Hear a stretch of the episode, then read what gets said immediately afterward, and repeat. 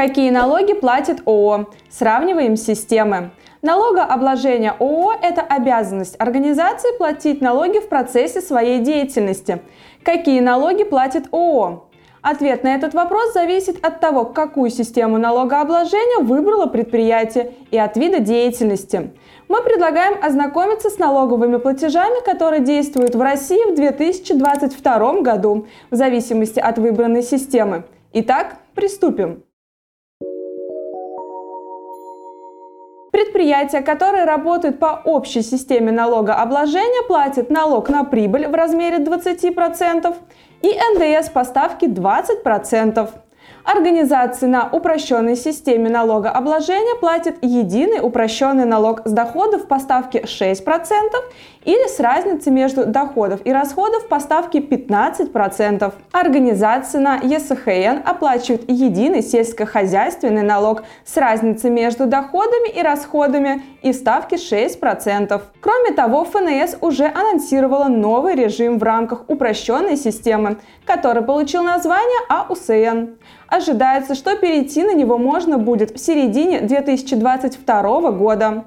Все остальные сборы организации платят независимо от режима налогообложения при наличии объекта. Это может быть транспортный налог, налог на землю, налог на имущество, налог на негативное воздействие на окружающую среду, налог на добычу полезных ископаемых, водный налог, акцизы и так далее. Какая система налогообложения лучше для ООО? Чтобы сделать этот выбор правильно, надо учесть немало критериев. Первое. Вид деятельности. На основном налоговом режиме ОСНО можно вести бизнес любого направления. Если же говорить о специальных льготных режимах УСН и ЕСХН, то самый широкий выбор в виде деятельности существует на упрощенке. В рамках этого режима можно заниматься производством, оптовой и розничной торговлей, услугами. Запрещенных направлений для УСН немного.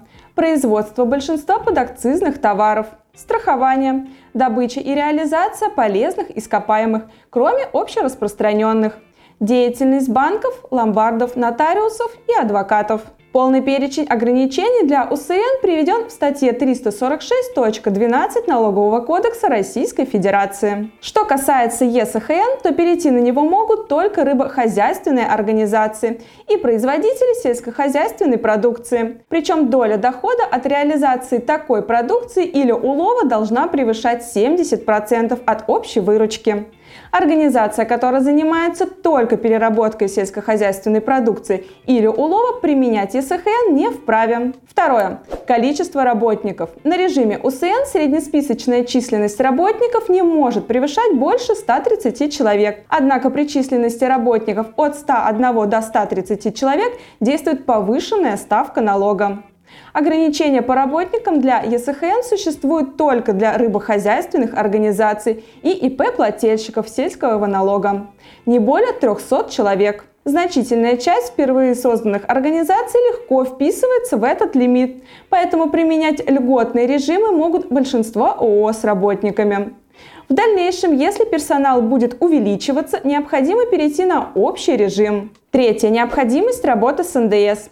Если вы предполагаете, что основными вашими покупателями будут крупные предприятия, которые будет необходимо получать входящий НДС, то вам придется работать на ОСНО. Общую систему налогообложения для ООО стоит выбирать и в случае, если вы будете самостоятельно ввозить товары на территорию РФ. Четвертое.